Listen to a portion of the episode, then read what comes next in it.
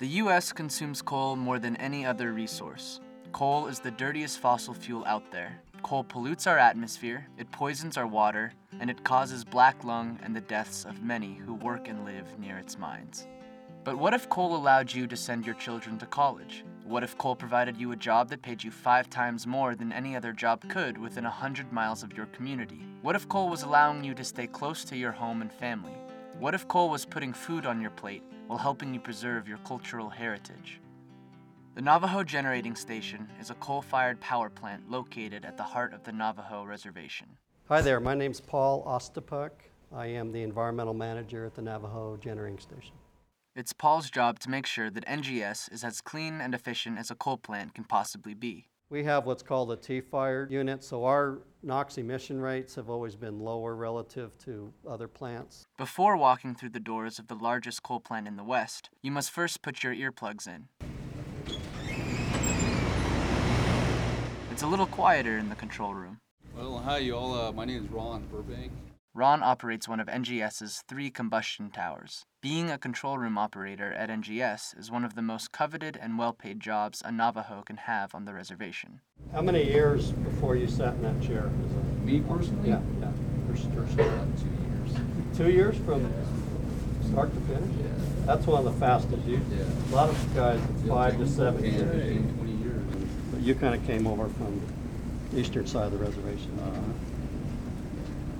Job opening, hey, I could do that. So. By paying royalties to the Navajo government to mine and operate on their land, the coal industry pays half of the Navajo Nation's annual budget.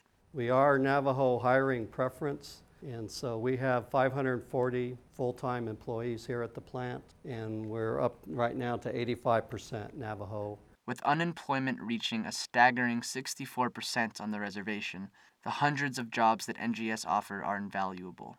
These, these jobs are, are really helping to keep people connected to the landscape and the culture here, and it's serving somewhat of, a, of an anchor. Environmentalists are quick to demonize coal, and for good reason. But for many Navajo, while younger generations are fleeing the reservation in search of better employment opportunities, good jobs on the reservation are instrumental to keeping families together and Navajo culture alive. Norman Benali, an outspoken activist against coal, observes the expatriation of younger Navajo. They leave as soon as they're out of high school. So it's kind of a sad situation there. They expect a job when they come back, and there aren't any jobs here. But out on the tarnished slopes of Black Mesa, you can't ignore coal's ugly side. And supposedly this monitor like that there, ooh. See, that you hear, that's a blast right there. Norman Benali lives across the street from Black Mesa, where Peabody Coal Company mines the black gold sold to nearby N G S. A cloud of dust rises from the direction of the blast sound. Norman gestures to a small metal tower that Peabody has installed on top of the hill. Well, this monitor here is supposed to pick up the dust cloud over there. My understanding is that this monitor only collects down to about seven micron, which is a really large grain of sand. But it's particles of dust and ash smaller than sand grains that pose the greatest threat to respiratory health. On a day like this, when the air is stagnant, it hangs in the air like smog. There's always a sulfur smell that goes with it. Health and land degradation are inextricably linked on Black Mesa. The inadequacy of Peabody's atmospheric monitoring equipment, designed to notify the company when toxins in the air become hazardous to health, is almost a cruel joke. Oh, I'm probably a minority voice. I have been for years and years, and probably will be for another long, long time.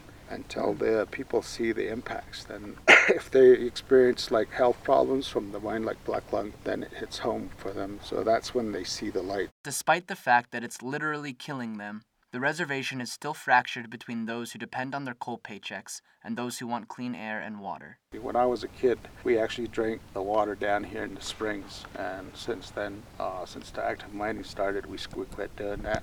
We started hauling water. Peabody dumped large amounts of uh, ammonia nitrate in one of the tributaries, and the sheep drank out of the stream and killed uh, half the herd. Even the uh, sheep have to drink tap water now.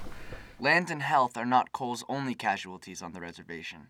Within his small office, Brett Isaac, Navajo resident of the Shonto community, discusses forms of coal's cultural destruction.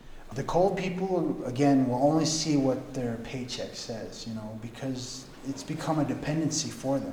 A lot of the people here that work there, you know, did it as soon as they graduated high school. So their culture changed from being, I guess, a part of uh, that, that sheepherder society to the one that went up and worked and became really dependent on that paycheck to come in. In spite of all of these costs, the Navajo still have no access to the energy produced on their own land. Navajo families are dispersed widely across the remote desert landscape, some still living in their traditional lodges or hogans. The cost of providing grid access to each community would be wildly expensive and largely impractical. And yet, a massive K V line runs right over Black Mesa, humming loudly, pumping the mine with power while keeping it far out of the Navajos' reach. The energy that goes up there is amazing. I don't know why we don't even have access to any of it. The community should be the one that owns that resource. Many on the reservation, such as Brett, believe that coal has made the Navajo economically dependent on their own cultural destruction. Yet while N G S and Peabody hold up the backbone of the Navajo economy, what options remain for the tribe? What I've learned in my career with energy production, there's not a lot of free lunches. You know, there's a lot of different energy choices. Each one's got pros and cons. There may not be a lot of free lunches, but there are other lunches on the menu. Brett Isaac is trying to offer a greener lunch, a local lunch, an economic alternative, an autonomous alternative, a solar alternative. In my studies and when I went to school, uh, American Indian Studies has an emphasis on self-determination, and they have all these academic terms of, of what we need to do. But they don't show the model on how to get where we want to go. You know, they show this beautiful utopia of what we want to be. And for me, it was getting this job actually showed me a lot more than I did learn in school.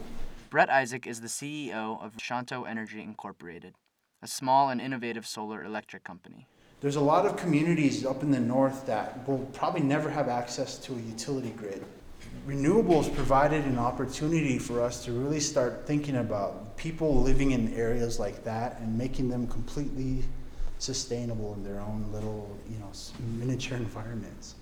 But what makes Shonto Energy so remarkable is the breadth of its focus. We can't just build systems, we have to create jobs and create the trained experts here. The reservation is full of electricians and metal workers, many of whom are unemployed or have been recently laid off by Peabody or N G S, both of which are scaling back their operations with coal's decline in value.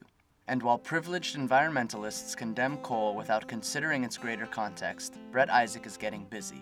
Here, in the small community of Shonto, one man refuses to believe that coal is the only option. For the autonomy of his people, for the health of his tribe, for the sanctity of his land, one man swims against the tide of big industry. So that the Navajo don't have to kill themselves for their paychecks, Brett Isaac will try to make a difference. It's never been a barrier that we couldn't do it. It's been a barrier that no one's really took the initiative to push it.